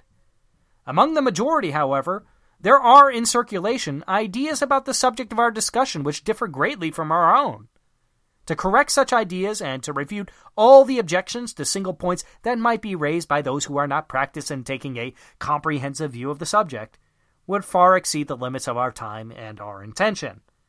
I must content myself with placing before such people, merely as a subject for their further consideration, what I have to say in this connection, remarking that in my system of thought it does not stand so separate and detached as it appears in this place, nor is it without a foundation in the depths of knowledge. I could not omit it entirely, partly on the account of the thoroughness of treatment demanded by my whole subject, and partly because of its important consequences, which will appear later in the course of our addresses and which are intimately connected with our present design. The first and immediately obvious difference between the fortunes of the Germans and other branches which grew from the same root is this. The former remained in the original dwelling places of the ancestral stock, whereas the latter emigrated to other places. The former retained and developed the original language of the ancestral stock, whereas the latter adopted a foreign language and gradually reshaped it in a way of their own. This earliest difference must be regarded as the explanation of those which came later. For example, that in the original fatherland, in accordance with the Teutonic primitive custom, there continued to be a federation of states under a head with limited powers, whereas in the foreign countries the form of government was brought more in accordance with the existing Roman method, and monarchies were established, and so on. It is not these later differences that explain the one first mentioned. Now, of the changes which have been indicated, the first, the change of home, is quite important. Man easily makes himself home under any sky, and the national characteristic, far from being much changed by the place of abode, dominates and changes the latter after its own pattern. Moreover, the variety of natural influences in the region inhabited by the Teutons is not very great. Just as little importance should be attached to the fact that the Teutonic race has intermingled with the former inhabitants of the countries it conquered. For after all, the victors and masters and makers of the new people that arose from this intermingling were none but Teutons. Moreover, in the mother country, there was an intermingling with Slavs, similar to that which took place abroad with Gauls, Cantabrians, and so on, and perhaps of no less extent. So that it would not be easy at the present day for any one of the people descended from Teutons to demonstrate a greater purity of descent than the others. More important, however, in, in my opinion, the cause of a complete contrast between the Germans and the other peoples of Teutonic descent is the second change the change of language. Here, as I wish to point out distinctly at the very beginning, it is not a question of the special quality of the language retained by the one branch or adopted by the other. On the contrary, the importance lies solely in the fact that in the one case something native is retained, while in the other case something foreign is adopted. Nor is it a question of the previous ancestry of those who continue to speak an original language. On the contrary, the importance lies solely in the fact that this language continues to be spoken, for men are formed by language far more than language is formed by men. In order to make clear, so far as explanation is possible and necessary in this place, the consequences of such a difference in the creation of peoples, and to make clear the particular kind of contrast in national characteristics that necessarily follows from this difference.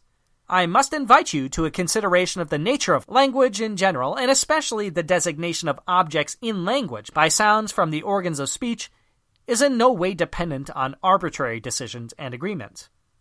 On the contrary, there is, to begin with, a fundamental law in accordance with which every idea becomes, in the human organs of speech, one particular sound and no other. Just as objects are represented in the sense organs of an individual by a definite form, color, and so on, so they are represented in language, which is the organ of social man, by a definite sound. It is not really that man speaks, but human nature speaks in him and announces itself to others of his kind. Hence, one should say, there is and can be but one single language. Now, indeed, and this is a second point, language in this unity for man, simply as man, may never and nowhere have arisen. Everywhere it may have been further changed and formed by two groups of influences. Firstly, those exerted on the organs of speech by the locality and by more or less frequent use, and secondly, those exerted on the order of the designations by the order in which objects were observed and designated. Nevertheless, in this also there is no chance or arbitrariness, but strict law, and in an organ of speech thus affected by the conditions mentioned, there necessarily arises not the one pure human language, but a deviation therefrom, and moreover, this particular deviation and no other. If we gave the name of people to men whose organs of speech are influenced by the same external conditions, who live together, and who develop their language in continuous communication with each other, then we must say, the language of this people is necessarily just what it is. And in reality, this people does not express its knowledge, but its knowledge expresses itself out of the mouth of the people. Despite all the changes brought about as the language progresses, by the circumstances mentioned above, this conformity with law remains uninterrupted. And indeed, for all who remain in uninterrupted communication, and who all hear in due course whatever any individual for the first time expresses, there is one and the same conformity with law. And after all the changes undergone in that time by the external manifestation of the language of this people, it ever remains nature's one, same, living power of speech, which in the beginning necessarily arose in the way it did, which has flowed down through all conditions without interruption, and in each necessarily became what it did become, which in the end necessarily was what it now is, and in time to come necessarily will be what it then will be. The pure human language, in conjunction first with the speech organ of the people when its first sound was uttered, and the product of these, in conjunction further with all the developments which this first sound in the given circumstances necessarily acquired, all this together gives as its final result the present language of the people. For that reason, too, a language always remains the same language. Even though, after some centuries have passed, the descendants do not understand the language of their ancestors because for them the transitions have been lost, nevertheless there is from the beginning a continuous transition without a leap, a transition always imperceptible at the time, and only made perceptible when further transitions occur and the whole process appears as a leap forward. There has never been a time when contemporaries ceased to understand each other, for their external go between and interpreter always was, and has continued to be, the common power of nature speaking through them all. Such is the condition of language, considered as the designation of objects directly perceived by the senses. And in the beginning, all human language is this. When the people raises itself from this stage of sensuous perception to a grasp of the supersensuous, then, if this supersensuous is to be repeated at will and kept from being confused with the sensuous by the first individual, and if it is to be communicated to others for their convenience and guidance, the only way at first to keep firm hold of it will be to designate a self as the instrument of a supersensuous world, and to distinguish it precisely from the same self as the instrument of the sensuous world, to contrast a soul, a mind, and so on, with a physical body. As all the various objects of this supersensuous world appear only in and exist for that supersensuous instrument, the only possible way of designating them in language would be to say that their spatial relation to their instrument is similar to the relation of such and such particular sensuous objects to the sensuous instrument, and in this relation to compare a particular supersensuous thing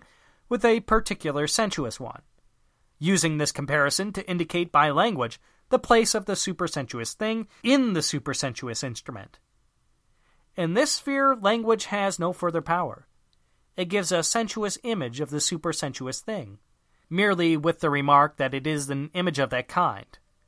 He who wishes to attain to the thing itself must set his own mental instrument in motion according to the rule given him by the image.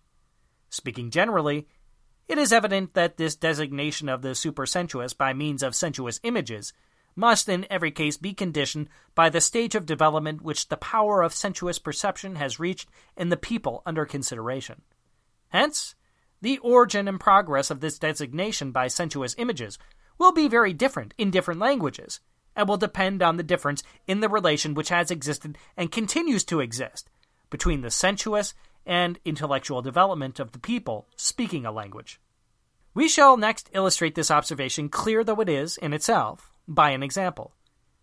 Anything that arises according to the conception of the fundamental impulse explained in the preceding address, directly in clear perception and not in the first place in dim feeling, anything of this kind, and it is always a supersensuous object, is denoted by a Greek word which was frequently used in the German language also. It is called an idea, German Idee. And this word conveys exactly the same sensuous image as the word Gesicht in German, which occurs in the following expressions in Luther's translation of the Bible Ye shall see visions, Gesicht. Ye shall dream dreams. Idea or vision, in its sensuous meaning, would be something that could be perceived only by the bodily eye and not by any other sense such as taste, hearing, and so on. It would be such a thing as a rainbow, or the forms which pass before us in dreams.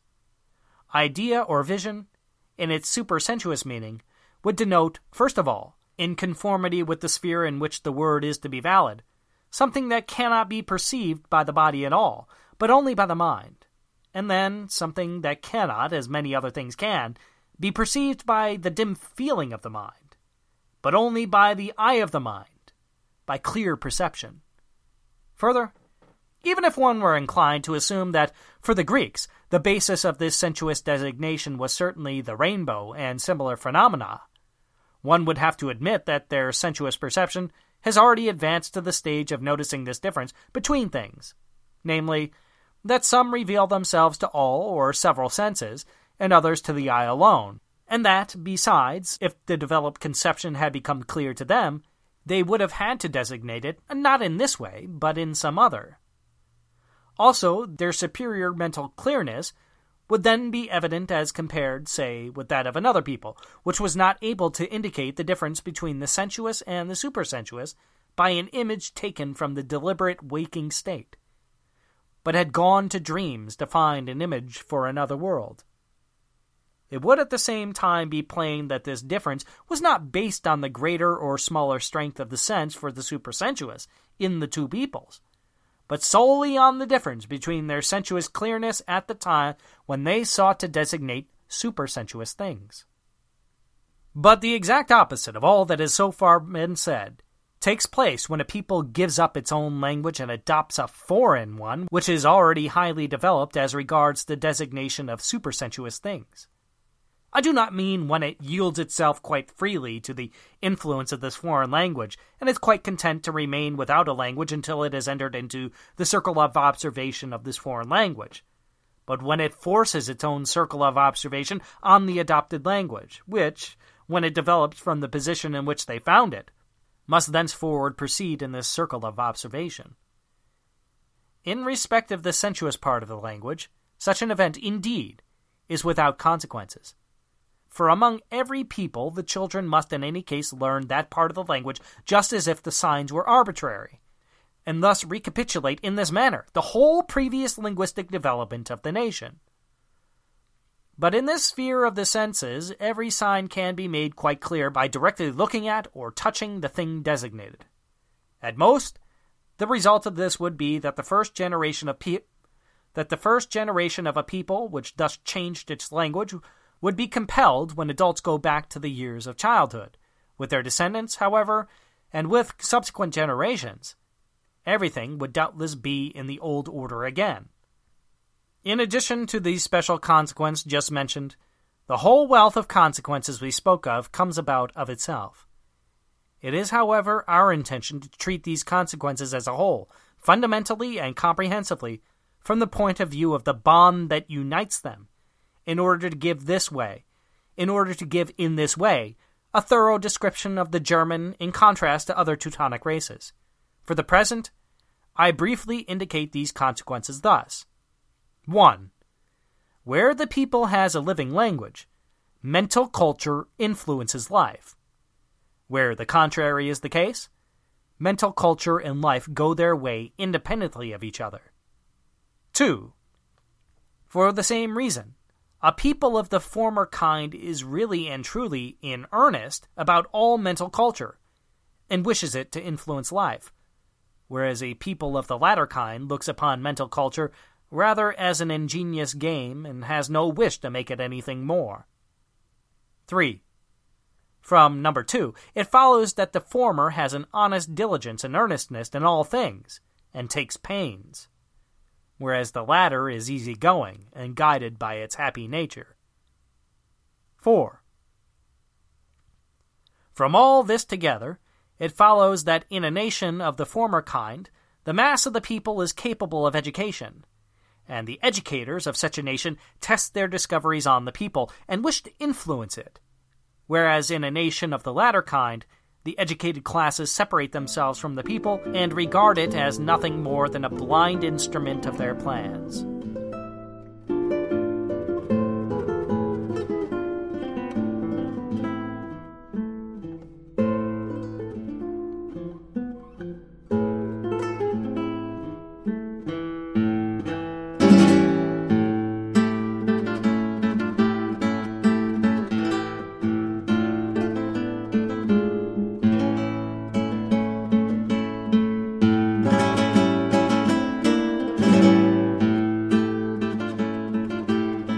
Stop on Childe Harold's itinerary as he sails south from the North Sea is Portugal and Spain. Rounding around the Atlantic coast on his way to the mouth of the Mediterranean Sea, as the ship flows onward, Childe Harold's narration floats over the late destruction at Cadiz, Albuera, and Talavera, where the emergence of guerrilla warfare was leaving its mark upon the populace, prophesying the new era of war, one that was presaged by the First World War, the Seven Years' War, or the French and Indian War, and the American Revolution. Half banditry, half drilled military, the guerrillas wreaked havoc upon the French and the frightened Spanish citizenry with their barbarity and self seeking. In 1808, Spain and Portugal played host to the Peninsular War. Though Spain had sided early with Napoleon and his Jacobinical revolutionaries, the monarchists grew wary of Napoleon's stability ensuing his loss at Trafalgar in 1805, when the famous English admiral, Lord Nelson, defeated the combined powers of the French and Spanish navies. As the warm feelings between France and Spain cooled, Napoleon made plans to invade Portugal and to begin his occupation in the name of liberté, égalité, and fraternité, whilst the Spanish revolutionaries struck out against the threat and later the reality of foreign occupation in the name of Dios, Rey y Patria, God, King, and the Fatherland. Great Britain sided with the Spanish and Portuguese in resisting Napoleon, fighting on the behalf of national liberation from the French zealots. But as Childe Harold rounds the peninsula, he sees nothing of his fatherland, his god, or his king in the distance. Rather, he sees the image featured on the cover of the 1825 edition of the poem.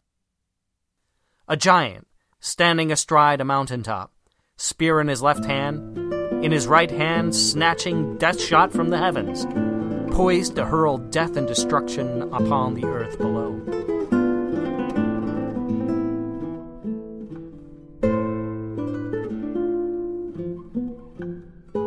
From Canto 1, stanzas 38 through 44. Hark! Heard you not those hoofs of dreadful note? Sounds not the clang of conflict on the heath? Saw ye not whom the reeking sabre smote, nor saved your brethren ere they sank beneath tyrants and tyrants' slaves? The fires of death, the bale fires, flash on high, from rock to rock. Each volley tells that thousands ceased to breathe. Death rides upon the sulphury Siroc. Red battle stamps his foot, and nations feel the shock. 39. Lo, where the giant on the mountain stands, his blood red tresses deepening in the sun, with death shot glowing in his fiery hands, and eye that scorcheth all it glares upon. Restless it rolls, now fixed and now anon flashing afar, and at his iron feet destruction cowers to mark what deeds are done. For on this morn three potent nations meet to shed before his shrine the blood he deems most sweet. 40. By heaven, it is a splendid sight to see for one who hath no friend, no brother there. Their rival scarfs of mixed embroidery, their various arms that glitter in the air, what gallant war hounds rouse them from their lair, and gnash their fangs, loud yelling for the prey. All join the chase, but few the triumph share. The grave shall bear the chiefest prize away, and havoc, scarce for joy, can number their array. 41. Three hosts combine to offer sacrifice. Three tongues prefer strange orisons on high. Three gaudy standards flout the pale blue skies. The shouts are France, Spain, Albion, victory! The foe, the victim, and the fond ally that fights for all, but ever fights in vain, are met, as if at home they should not die, to feed the crow on Talavera's plain, and fertilize the field that each pretends to gain. 42. There shall they rot, ambition's honored fools, Yes, honor decks the turf and wraps their clay. Vain sophistry! And these behold the tools, the broken tools, that tyrants cast away by myriads when they dare to pave their way with human hearts. To what? A dream alone. Can despots compass aught that hails their sway? Or call with truth one span of earth their own, save what wherein at last they crumble bone by bone? 43. O Albuera, glorious field of grief! As o'er thy plain the pilgrims pricked his steed. Who could foresee thee in space so brief, a scene where mingling foes should boast and bleed? Peace to the perished. May the warriors' meed and tears of triumph their reward prolong, till others fall where other chieftains lead. Thy name shall circle round the gaping throng, and shrine in worthless lays the theme of transient song. 44. Enough of battle's minions. Let them play their game of lives and barter breath for fame. Fame that will scarce reanimate their clay, though thousands fall to deck some single name. In sooth, 'twere sad to thwart their noble aim who strike, blessed hirelings, for their country's good, and die, that living might have proved her shame. Perish, perchance, in some domestic feud, or in a narrower sphere, while the rapine's path pursued.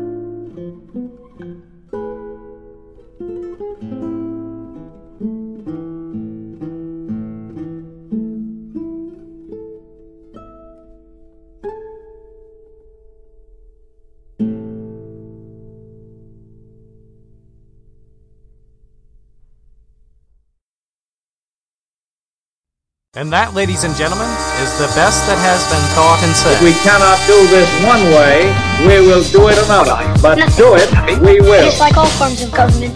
Somebody must rule. And I don't like the word rule. Hey! Ah. I am This is going library. to establish a government market for gold in the United In States. this country, rules are not imposed. They are the wish of all free citizens. Travel around a bit, then you'll Take see how free advantage they are. of President Now let me say something. Let me tell you how wrong you are. In the first place, The Culture and Anarchy Podcast. now I've forgotten what I wanted to say. So The Roman Empire collapsed will with the not assassination change of Caesar. And why? and Because of too much power power. during the succeeding Feudalism blew up with the French Revolution. And why? What Because magazine of did you too say much he had? power. Culture and today, Anarchy the whole Podcast. world will blow up. And why? Because of too much power. We have a long way to go. Have you finished? I am not satisfied. Because you'd be in But we are on the way. If civilization is to survive, we must combat power until the dignity and peace of man are restored. As always, featuring the beats of the Passion Hi-Fi. Their tracks, Cold Heat, I Close My Eyes, and Untouchable. Follow them on SoundCloud and Twitter, and leave them a great rating. Also, featuring audio from King of New York, a Charlie Chaplin film, provided with the express permission of Roy Export SAS, who holds the copyright there too. Featuring music by Enrique Granados, 12 Spanish Danzas, Arabesca, guitar arrangement by William Riley, courtesy of musopen.org. Also featuring music by Pietro Locatelli, cello sonata in D, the first movement played by Elizaveta Sushchenko. This recording is protected by a Creative Commons License 3.0, courtesy of musopen.org.